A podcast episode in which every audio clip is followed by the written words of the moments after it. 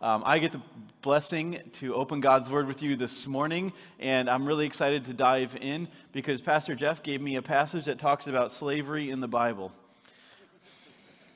Always seems to happen that way when he leaves. So I'm really excited. If you've ever had questions about, like, what do I do with some of these really hard to deal with, hard to swallow passages in the Bible, today's message is for you. And I'm actually very excited to dive into that together. And um, I just want to first off recognize that um, I know I sense it. I'm, I'm, sure you probably sense it. There's a spirit of heaviness, a spirit of uh, being beat up and bruised by not only the world, but maybe stuff that's happening in the spiritual realm in your own life. And um, I, I was wrestling with God this morning about this. Like, God, why, why did you give me this text to preach when there's so much like ouch happening all around me? And I uh, I just very much strongly believe that, that God wants to use His Word to offer redemption and a new start and healing and hope and restoration. And I really believe that even in the Old Testament laws that we're going to examine this morning, that God is pointing to something that is extremely redemptive and is offering that to each of us this morning. So if you want to receive that as well, I just encourage you, let's go ahead and pray together. Let's invite the Lord to speak to us, and then we'll dive right in, okay? Lord Jesus, I come to you uh, empty of any sort of capacity to minister beyond what you've given, Lord. I, I recognize that you've chosen to use a very frail vessel to deliver your word this morning, um, but we also recognize that it delivers incredible power. That you are offering healing and hope. And, and Lord, I pray that this morning our hearts will be soft to receive what your word is going to give us this morning.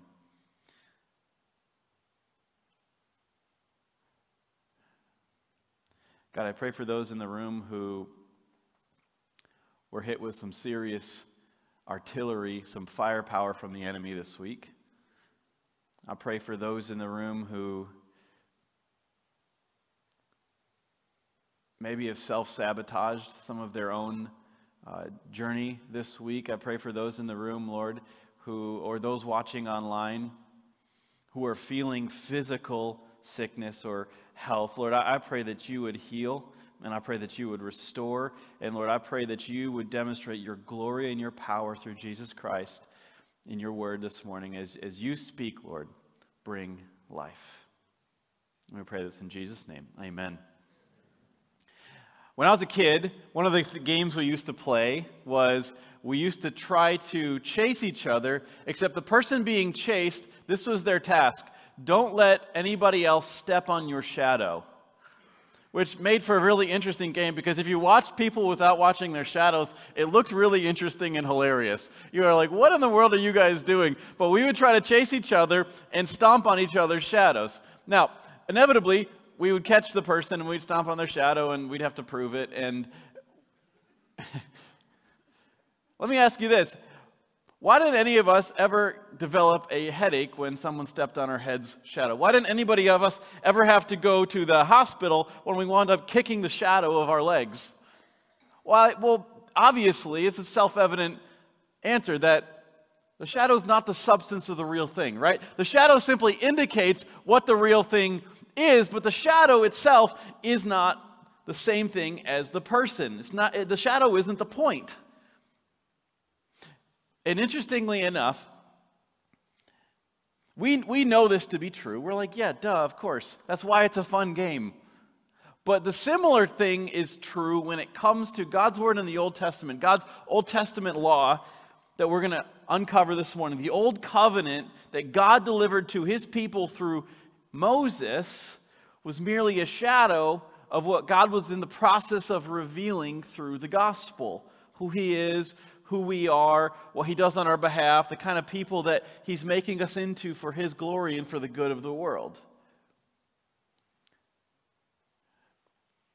The laws that governed the covenant community in the Old Covenant were given in the midst of a culture that was idolatrous, it was self absorbed, it was far from God.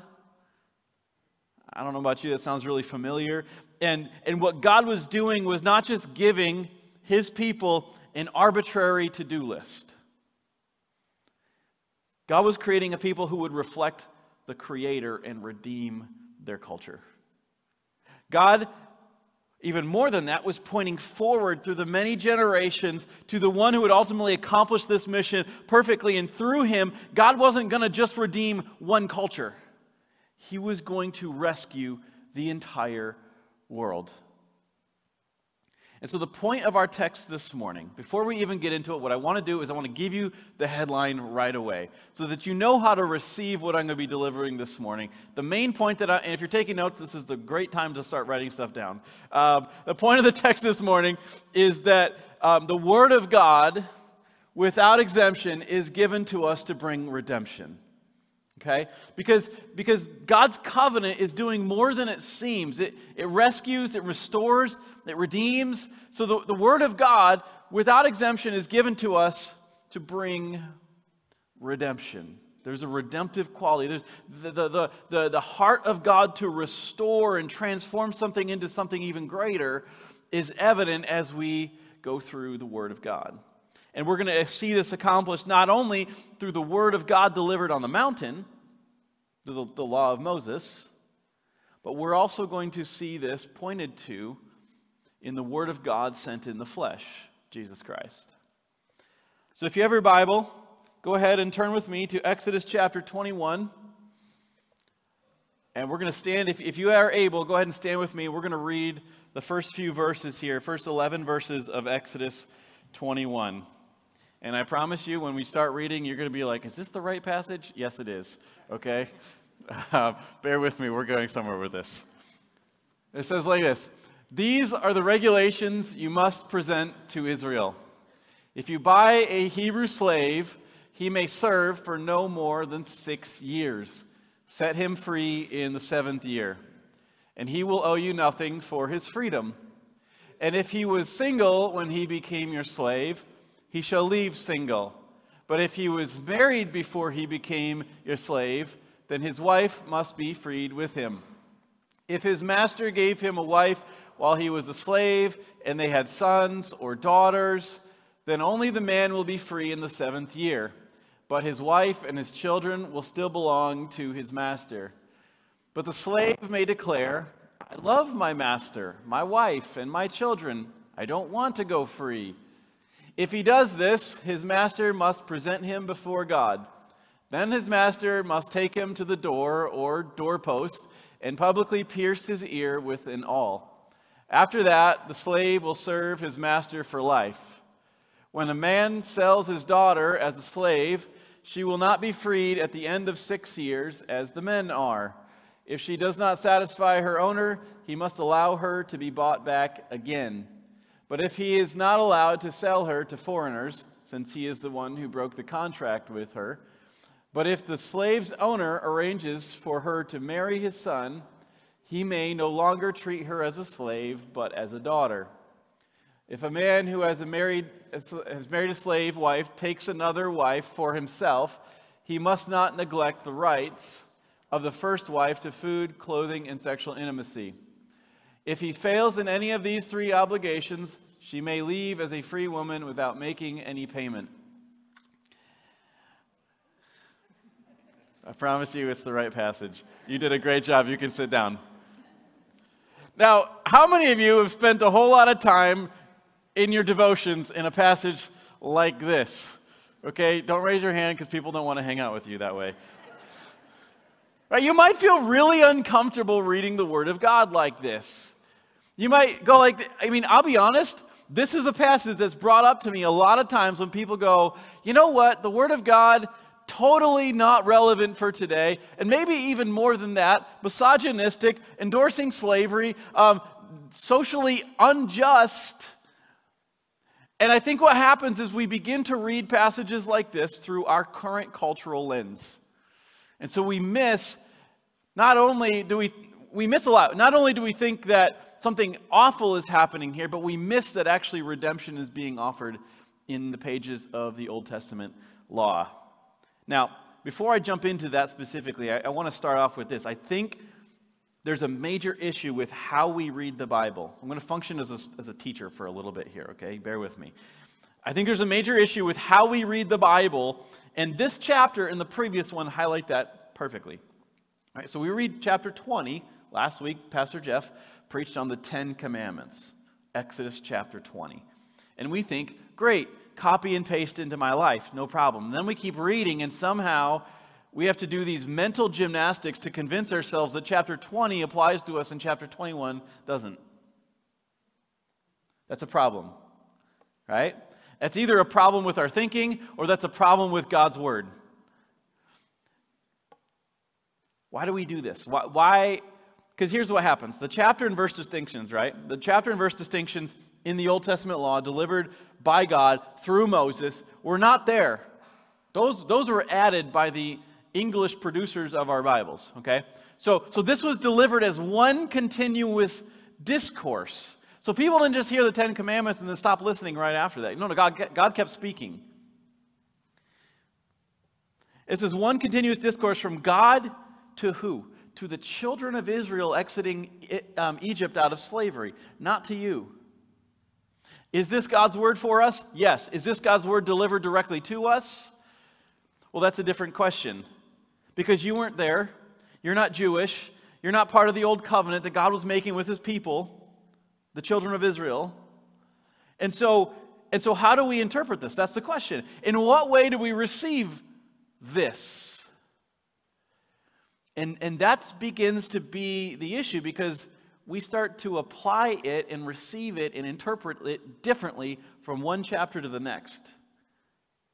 And then people go, Yeah, of course I don't want to believe what you believe. You do weird things with the Bible. So, how, how do we receive this? How do we hear what God is saying to us today? I, I hope I have your attention because I think this is a fantastic question. I want to teach you a very basic principle of interpreting Scripture, okay? And it's called the bridge of principalization or the principalizing bridge. I didn't come up with this. Dr. Howard Hendricks um, uh, taught this in a book called Living by the Book. But basically, it takes four steps to understand any section of Scripture. Because even the newest parts of the New Testament were written in a culture that is very different from ours. Amen? And so, um, before we start, I want, to, I want you to imagine this. We got two towns. We got one town over here. We got one town over here. And separating them is a river. And the only way to cross between the two towns is a bridge that goes over the river. Okay? We got that up here? Cool. Um, and, and so the first step is this. And if you're taking notes, you can write this down grasping the text in their town. So the question you're asking is what did the text mean to the original biblical audience? What did God's people, specifically here in Exodus 21, what did they hear God saying in their cultural context? The second thing you need to do is you need to measure the width of the river to cross. So, what are the differences between the biblical audience and us today? The third thing you need to do is you need to cross that bridge, cross the principalizing bridge. And so the question now we're asking is what is the theological principle in the text? In other words, when God's speaking to his people, they're receiving it in a certain way. God's intending an effect for his words to, to land in their hearts and produce something in their lives. What is true about that that will be true for all believers for all time? What's the theological principle? And that's how you cross the bridge. And so then the third or the fourth thing you need to do is grasp the text in your town in our town. So now we're asking the question um, how do individual Christians live today based on the theological principle that was derived from what God was saying to his people? In other words, based on steps one to three, what is God now saying to me? So, as we look at our text this morning, I think the reason that we have a lot of trouble um, reading the Ten Commandments and then reading the laws about slaves immediately following is that one of those crosses that bridge in a way that seems much more natural, so we don't think we're doing it right? And so we think, oh yeah, don't steal, don't murder, duh. Every culture believes that. So I don't, you don't, we don't think that we're crossing this bridge. But the truth of the matter is, um, even though that part of the river seems not as wide, every section of that river, we have to keep measuring the, section, the, the width of that river there because we have to cross the bridge every single time that we come to God's word. Or else we're just going to proof text things to make the Bible say what we already want it to say. And I don't know about you, but I have a huge issue with people who do that. And so does the world. And, and so, if we're going to be effective in not only delivering God's word, but also receiving God's word and hearing what God actually has to say, we have to cross the bridge every single time that we come to God's word. Why? Because the same God is speaking, yes, but we're not in the same town. We need to interpret what's being said. So let's do that really quick. What I want to do is take the, the Old Testament laws that govern social justice, that govern the tabernacle, that govern the priest, that govern the entire system of worship and law. That's about 11 chapters, and I want to briefly overview that, okay? So, Exodus chapter 21 through Exodus chapter 31, I want to give you a brief overview. Uh, and then we're going to start to apply that. What does that look like? We're, how do we cross that bridge, and in what way do we receive God's word? You guys tracking with me so far? Okay, good. Are you guys tracking with me so far?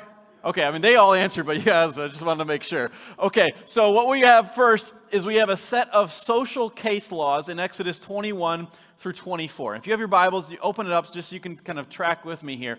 Exodus chapter 21 through 24, we have a set of social case laws. So Moses is on the mountain with God. He just received the Ten Commandments, right? And now what's happening here is God's going to explain them, expound on them. We discover that God hates oppression, He hates injustice, but He loves fairness and honesty. That's why wrongs have to be made right. Right? Notice um, Exodus chapter 21, starting in verse 23. You've probably heard this because Jesus references this. Exodus 21, 23. If there's further injury, the punishment must match the injury. A life for a life, an eye for an eye, a tooth for a tooth, hand for hand, foot for foot, burn for burn, wound for wound, bruise for bruise. See, God is requiring punishment to always be proportional to the crime. God's justice is being revealed here. He's like, no, you don't get to overdo the punishment.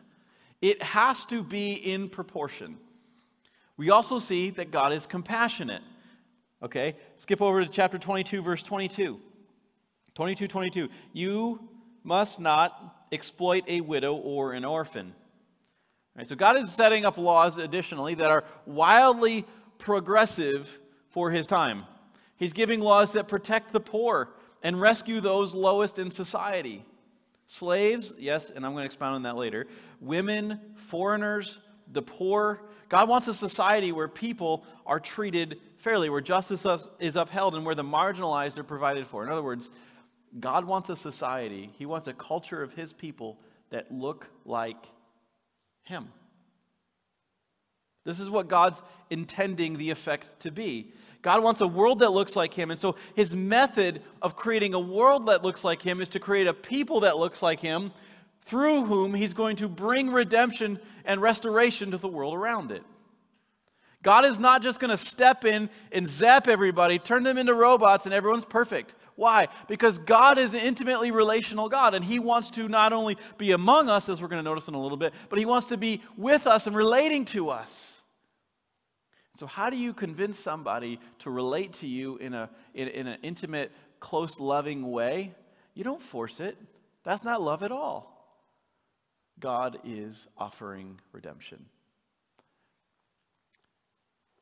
So we have these set of social case laws in chapters 21 through 24. Then moving on, chapter 25, 26, and 27, what we see are the tabernacle plans. Now, if you if you skip through anything, you probably wind up skipping through these tabernacle plans. Like so and so has to be this many cubits, and this thing has to be that many cubits, and this thing has to be that many shekels, and bring out the ephod, and you're like, what are these words? what in the world right? I'm actually i'm reading the bible through, through the bible right now with my kids um, and we're getting through genesis and i'm starting to get through certain things and i'm like ah oh, I have a moral dilemma. Do I stop reading the Bible to my kids because it's a little bit inappropriate? I don't know. The Bible defines appropriate. What's going on here? And so we begin to go through some of these things, and and and um, and we're like, man, I kind of want to skip through this, but I don't feel right skipping through this because it's God's word. This is the beautiful thing about this. I think if we slow down to understand what's happening, um, it will blow you away. Because God, what we see here, God's setting up plans to create a tabernacle. In other words, God wants humans to be in intimate, close relationship with Him. He wants to live with His people. Guys, this is wildly unique among religions that the God of the Bible wants to live in and among his people. That's what the Garden of Eden was designed for. And now, through the tabernacle, God is making the first giant step in restoring the presence that he had with humanity back in the garden. Check out chapter 25. He even he, he points to this here. Chapter 25, verse 21. Chapter 25, 21 and 22. He says, Place inside the ark the stone tablets, which is uh, inscribed with the terms of the covenant, which I will give you. Then put the atonement cover on the top of the ark, and I will meet with you there.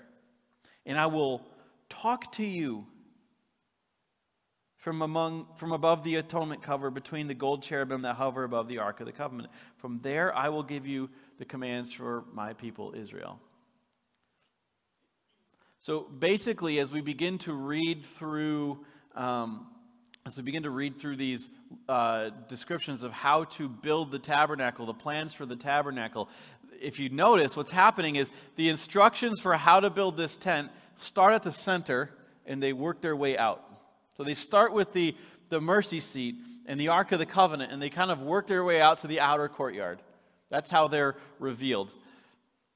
And so the mercy seat in the center is in in the Holy of Holies is the central part of the tabernacle. It's the place where um, atonement was granted for sin, that mercy was bestowed, and God graced his people with his presence. And then, right outside of that, there's the bread of the presence, the bread of the presence, and the golden lampstands. And both of these represent the 12 tribes of Israel and the light that continually shines on God's people. Then well, first of all, this gives us a reminder that God wants to be constantly present, constantly shining on his people. But then outside of that, there's the altar that sacrifices would be made on. And so this is, this is displaying or demonstrating to us that God, his people cannot approach God the way they are, that their sin has to be dealt with through a sacrifice. And then this is where it began to get. I, I was reading through this and I was like, do I really have to read through this? Oh my goodness. I don't know how many cubits 70 cubits is. I don't know. Like, and I started, but so I, I did a little study. Um, and I think the relevant thing here that I really took away was that everything in the tabernacle, this is really fascinating. Everything in the tabernacle is sectioned off by curtains, right? So you got the Holy of Holies, then you got the holy place, and then you got the inner tabernacle, or the inner court, and then you have the outer court, right? And everything here is sectioned off by curtains. And the closer you got to the holiest place, the more beautiful and the more dense the curtains got, which would indicate to God's people the closer you get to God's presence, the more protection you need. Because God is absolutely perfectly holy and we are not. We need a sacrifice to atone for our sins, and we need a covering. But yet, everything got more ornate the closer you got to the center. And so, the closer you get to the beauty of God, or the, the presence of God, the more beauty you begin to reveal, the more amazed you become, and the more astounded you are with the glory of God. There, there is a progressive beauty as you entered the closeness of the presence of God. Here's the point that the structure of this tabernacle conveys, I think, one really strong message that God is holy, He's set apart, He's glorious, He's perfect, and yet He wants to make a way for His people to live among Him to, to live around him, to live with him, to live in relationship with him. God's presence is the point. And then we begin to read about the priestly regulations in Exodus 28 through 29, and this gets even more glorious. And, and we're going to point to the gospel later in this, but the, the, the beautiful thing here is that um, each piece of the priest's clothing and each action that he's supposed to carry out is designed to reveal a powerful truth. For example, so when the priest would go into the presence of God, he had to carry this breastplate that had the 12 stones representing the 12 tribes of Israel, meaning that the 12 tribes of Israel needed somebody to intercede for them on their behalf before the presence of God. This was a symbol to all the people that they were being advocated for in God's presence. But the clothing wasn't just symbolic, it was also protection. Check out, this is chapter 28, verse 35. Chapter 28, verse 35. Aaron will wear this robe whenever he ministers before the Lord, and the bells will tinkle as he goes in and out of the Lord's presence in the holy place. And if he wears it, he will not die. So, so there's a sense in which, and then you also get to the, the food um, sacrifices and the sin offerings. There's a sense in which there's a covering and there's a protection and there's an atonement that is shielding the man of God even in the presence of God. That God's presence, His holiness, His perfection is actually never to be compromised or taken for granted, even when holiness is bestowed on God's people. And so these special sacrifices and these special regulations for the priests, they set the priests apart to do the work that God laid out for them to do. Let me wrap this up with this point. The cool thing that we see here is that God is making a way for his people to live near him, for him to live among his people. Guys, this is all worth it because of God's presence. God's presence is the point here that we need a way to be with God. And on our own, we have none. We need a way. And God says, I want to bring you my presence, which will heal and will restore and will shine light on you and will set you apart and make you a people that reveal my glory. But you can't do this on your own. So let me make a way to live among you and transform you from the inside out. And then in the last few chapters, Exodus 30 to 31, um, they kind of begin to reveal the last few plans of the tabernacle. And, and there's some really beautiful things that we're going to pick up in a little bit. But before I get to those things, before I have the grand light bulb moment, I want to I want to first stay here in this town and I want to answer a couple points. I want to touch on a few points. Um, number one, I want to touch on the point of the specific laws governing the covenant community, those case laws, there's some things that are worth asking questions about. And then after that, I want to talk about how these laws talk about slavery. So, the, the first thing is on the issue of specific case laws governing this covenant community, you need to know this that these laws were meant to govern an actual society composed of fallen, sinful human beings. Therefore, they take sin for granted. In other words, they assume it's already part of the fallen state of the people to whom it's being delivered. And they make an accommodation in such a way to mitigate the effects of sin while understanding that it's being delivered to currently sinful people. Okay? So, um, the first reason that God gives laws like this in Exodus 21 through 24, the first reason is not actually to set up a utopia, but to functionally, realistically respond to sinners. Here's what I mean. In Matthew 19, verse 8, and you can turn there if you want, you can look at this. Jesus makes a comment that is crucial for understanding this. In Matthew 19, Jesus is debating with a number of Pharisees about the concept of divorce. And the Pharisees are saying, no, no, no.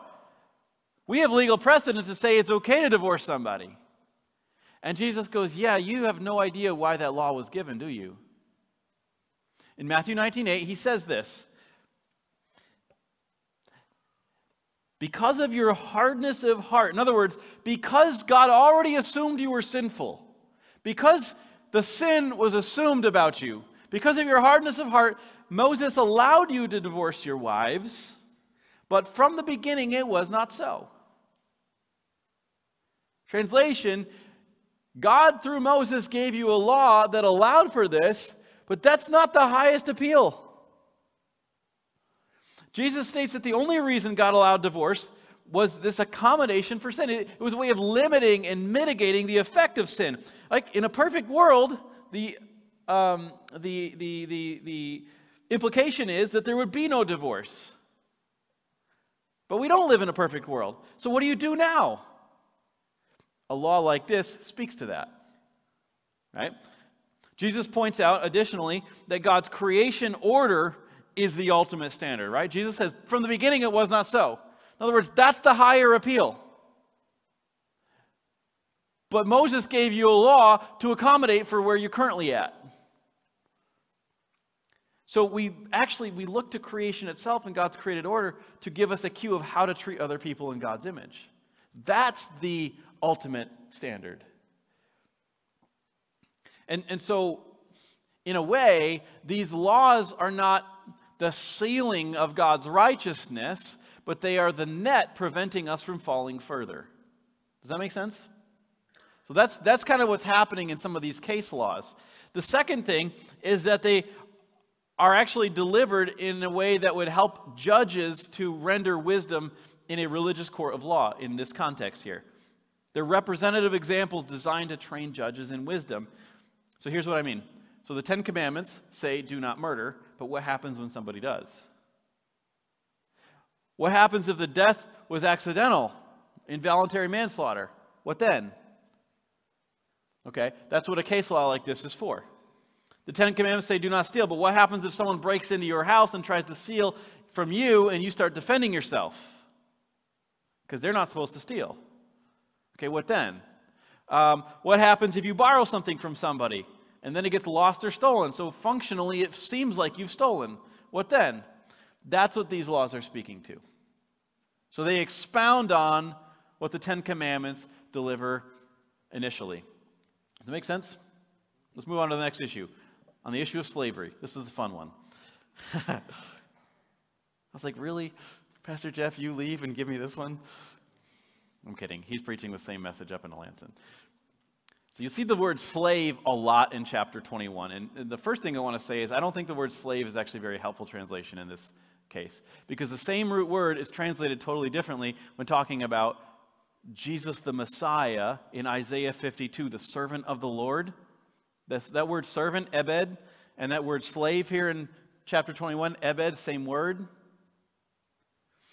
The context of what we assume to be slavery is totally different from what is being spoken of here.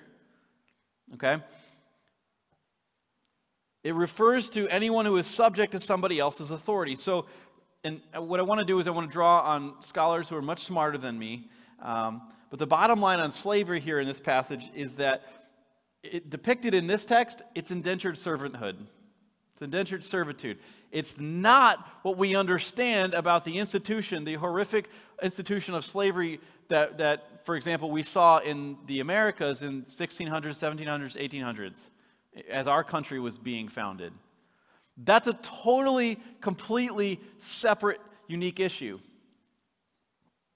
We're talking about something that's radically different and, frankly, radically more humane. I want to give you four reasons that it's totally different from slavery, and I'll move on past this, okay? The first reason is this that the servitude was almost always time limited.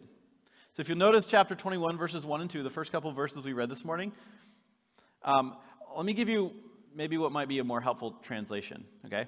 Now, these, let me get there really quick. I have it written down, but I want you to see me reading it. These are the regulations you must present to Israel. If you buy a Hebrew servant, he may serve with you no more than six years. It's the same word right there. Set him free in the seventh year, and he will owe you nothing for his freedom. All right, so the basic practice here is slavery, not or is, is, is indentured servitude, not slavery. Here's what I mean. If somebody fell into poverty, if they became destitute, if maybe some sort of illness beset them so they couldn't work, and now all of a sudden their family has no chance of survival or a very slim one, God actually set in a safety net called indentured servitude, where they could contract themselves out to be the servant of somebody else. And they'd receive housing and food and clothing and protection and pay in exchange for their work. In fact, if it got so bad, their entire family could do this in a way that was safe for their family. Um, I remember when I was a kid, my favorite baseball player was Randy Johnson, right? Randy Johnson was an amazing baseball player. He's now in the Hall of Fame. And I was ecstatic when all of a sudden he was acquired by the Arizona Diamondbacks baseball team. And they wound up, went on to win the World Series because a couple years around there, they acquired a bunch of really good players. Okay?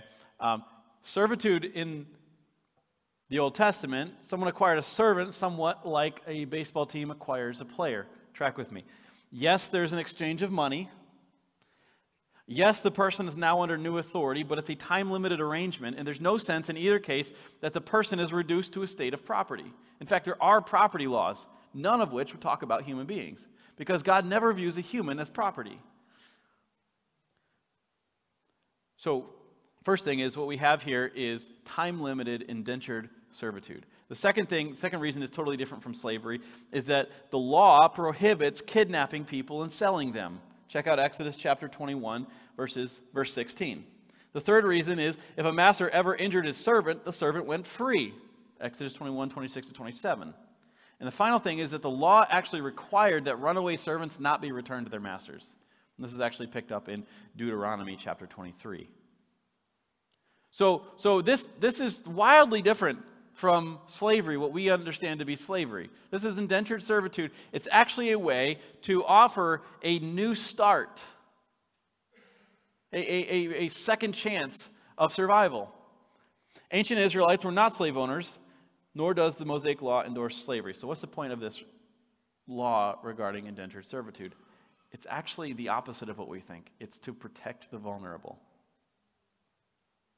Uh, this, is, this, is, this is God's redemptive heart being displayed, not, not some sort of like crazy egomaniacal system where you could um, put other people down and, ju- and, and, and justify it by quoting God's word. It's the exact opposite. That servitude in Israel was a social safety net. And these laws are there to make sure that that safety net holds and to make sure the net can also help set people on their feet. So here's the thing I think we skip through these chapters of the Old Testament, these Mosaic laws. I think we skip to them, skip through them to our own detriment. We miss a lot when we just stop at the Ten Commandments. We really do. Why?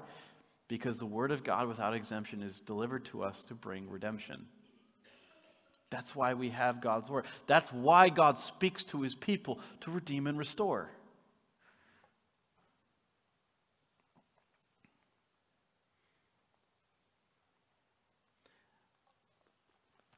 The cool thing about this, these, these chapters that we're studying this morning, the cool thing about this is that um, we're actually given some amazing shadows of Jesus Christ. It's, it's everywhere. I want to blow your mind for a second that this entire text of the law is designed to point to the gospel. Every single thing about it is designed to point forward to one who will eventually usher us into God's presence perfectly and totally with confidence, without any spot or blemish. We are destined for redemption. This is what God is pointing to even in the Old Testament. The gospel is everywhere in this text, it's all over the place. Jesus is constantly pointing towards, um, being pointed towards in this text. And, and what I want to do is demonstrate this to you for a minute. It's going to feel a little bit like a fire hose. I'm going to quote a bunch of scriptures at you. So I'm going to have a bunch of scriptures on the screen. If you're taking notes, write the references down. You can look at them later. But what I want to do is demonstrate that this entire 11 chapters here, even, I mean, obviously, chapter 20 as well in, in the Ten Commandments, all of this is designed to point towards Jesus. You ready? Here we go. We see the gospel in the social laws of Exodus 21 to 24. Right? So Jesus himself picks out some of these and he mentions them in the Sermon on the Mount. In Matthew chapter 5, verse 38. He says, uh, You heard that the law says the punishment must match the injury, an eye for an eye, tooth for a tooth. But I say to you, don't resist an evil person. If someone slaps you on the right cheek, offer the other cheek also. If you're sued in court and your shirt is taken from you, give your coat also. The way Jesus spoke about the laws shows what he was on earth to do. That, shows the whole point in the heartbeat of God's law. Because we've done evil to God. We deserved eye for eye punishment, but then Jesus turned the other cheek. In fact, Jesus took our place and received all of our eye, to, eye for eye, tooth for tooth, bone for bone punishment. How so? He received proportional justice on our behalf. And you're like, no, he didn't. He received the infinite weight of the wrath of God. Yeah, that was proportional to what we have done. We have offended, offended an infinitely holy God.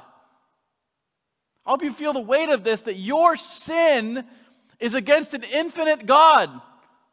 And it deserves an infinite punishment. And so, Jesus, the infinitely holy one, who represents us and stands in our place, proportionally took all of that justice on himself.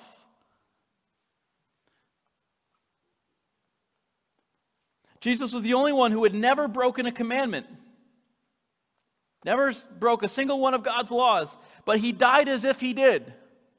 Why? That's not fair. No, it's not. That's the point. It's called grace. It's called grace. You see this in 2 Corinthians 5:21. For God made Christ who never sinned to be the offering. Where do we get the concept of offering? Exodus. To be the offering. Well, actually in Genesis, but it's legalized in Exodus. To be the offering for our sin that we would be made right with God through Christ. How is it that you get off an infinite consequence? Because somebody paid it for you. Now the sacrifice has been made and you've been granted access into the presence of God.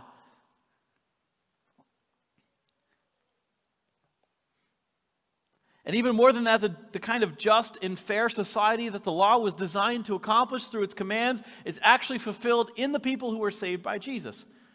See, by perfectly fulfilling these social laws towards us, Jesus trains us to be the kind of people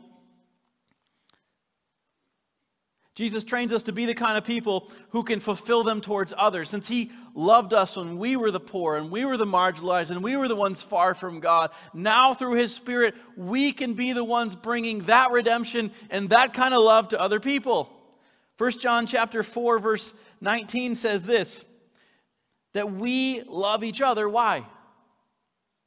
Because he first loved us. The only operative way that you are able to love others. And the only reason that you have to love somebody else is because that was first done to you. And through that action, God now redeems your life.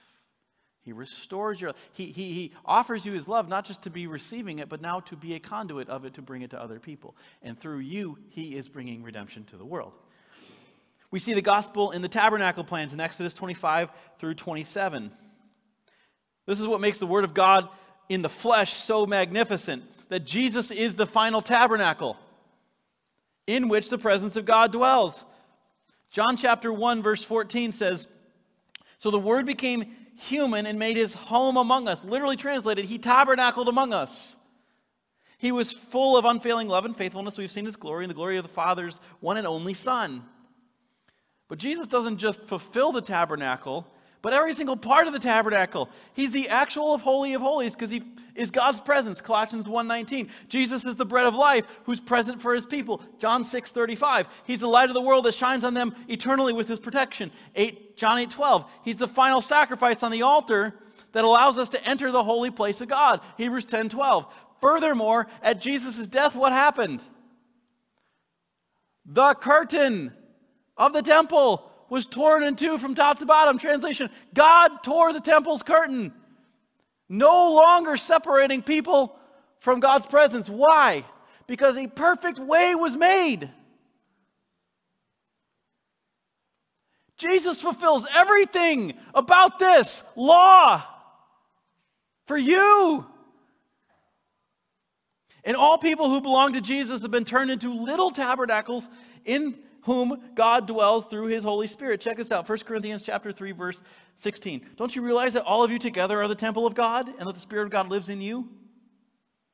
He goes on to say God's temple is holy and you are that temple.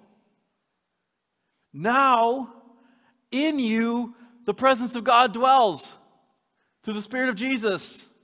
You are the temple. And eventually, Jesus is going to return and transform the whole world into his temple when he sets up this place as his physical dwelling place.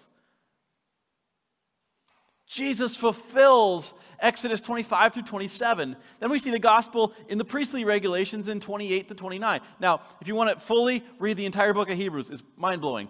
We did that actually with our students this summer. One of the things we did was we every Sunday night we would just get together and read. Uh, we would do our best to read an entire chapter of the or entire book of the Bible together and uh, it was um, not exactly exciting youth group, right? We had clan wars, and that was a ton of fun. And the other thing we would do is we would do a Bible study. And we were like, all right, cool. Um, come back an hour from now and just read this whole book. And one of the books that we read was the book of Hebrews, and we got back and we are like, it's not enough. Oh my word, I want to keep reading the word because the gospel is just pouring forward in the book of Hebrews, and it was mind blowing. Um, but, but what we begin to see is that Jesus now is our perfect high priest. Jesus didn't need to offer a sacrifice for our sins and for his sin. Why? Or Jesus didn't need to offer a sacrifice for his sins. Why? Because he was sinless. He gave himself as the perfect sacrifice. And, and this is one of those texts in the book of Hebrews that I just absolutely adore. Hebrews 10, 11, and 12.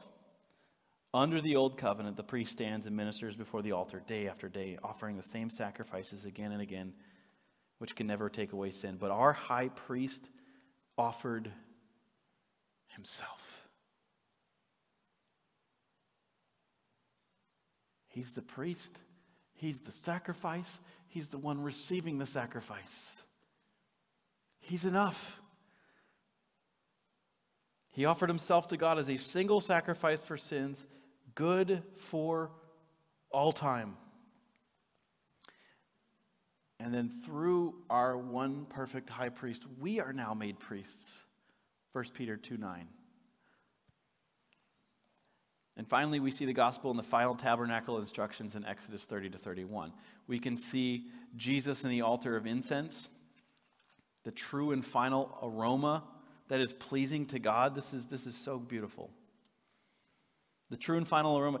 Ephesians chapter 5, verse 2 live a life filled with love, following the example of Christ. He loved us, and he offered himself as a sacrifice, a pleasing aroma to God. Jesus fulfills the incense in the temple.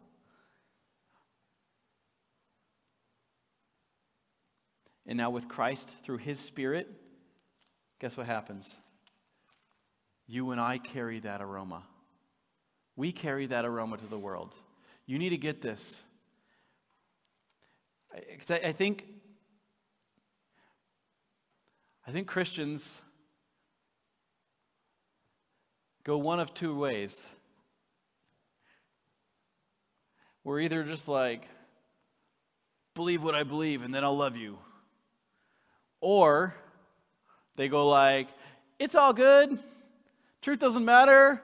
As long as you feel good, as long as you feel loved, like love is love. Like it's just, it's all about feelings, bro. Interesting how my voice changed on those two. but we do this. And neither of those smell like Jesus. You know what both of those smell like? They smell like things that lead to death. They smell like decay. They smell like meaninglessness. 2 Corinthians chapter 2 verse 14. Now, he uses us to spread the knowledge of Christ everywhere like a sweet perfume. Our lives are Christ like fragrance rising up to God, but this fragrance is perceived differently by those who are being saved and by those who are perishing. To those who are perishing, we are a dreadful smell of death and, and, and doom, but those who are being saved, we are a life giving perfume, aroma, fragrance. In other words, we take God's presence out of the tabernacle and we fill the world with it. We are God's temple. And in the presence of God, we begin to smell like God, full of truth and full of grace. And then we go out into the world without compromise and without pride, without selfishness, in total humility. Then we begin to proclaim the Word of God in relationship that we've built over time in trust in say like you see what i mean? Like not only are we are we leaning into the love and the grace of christ as we build relationships but now we are not silent because we are proclaiming the word of god. And in that together we begin to smell like the aroma of god the point I'm trying to make with this in the Old Testament laws, what we see is the gospel everywhere. That God is revealing who He is and who we are and what He's doing among us and how He's using us to transform the world for His glory and for the good of our culture. The Word of God without exemption is given to us to bring redemption. So, real quick, what I want to do is I want to offer three ways that that practically shows up in our lives. Three ways that that practically shows up in our lives, that God uses us to bring redemption. Uh, number one, since we are poor and marginalized and foreigners, yes, foreigners because we're not Jewish, we can love anybody, anywhere, no matter their standing, no matter their position. Because why? Because God did that for us. The point at which you begin to ask, yeah, but what about so and so?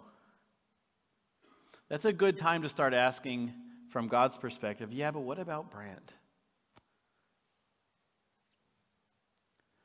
Because when I begin to ask that question, I don't have a good answer other than the love of Christ, which is just as applicable to so and so.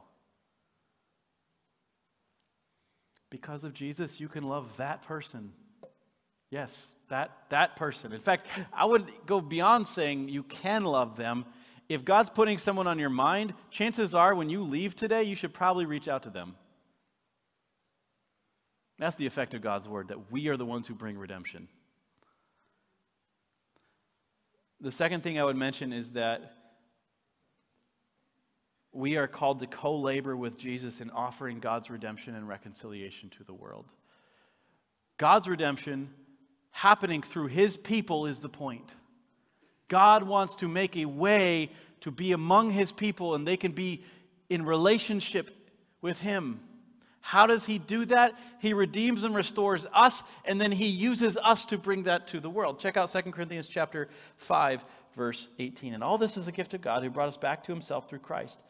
And God has given us the task of reconciling people to himself. For God was in Christ reconciling the world to himself no longer counting people's sins against them. And he gave us this wonderful message of reconciliation. So we are Christ's ambassadors. God is making his appeal through us.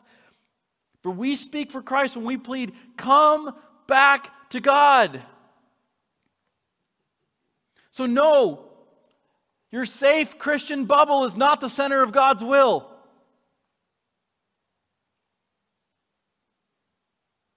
The mission of God to rescue and redeem and restore a hurting world is a lot closer to the center. That's where the excitement is. That's where the redemption is. That's where you'll see reconciliation happening like crazy. Get on mission with a God who's bigger than your bubble.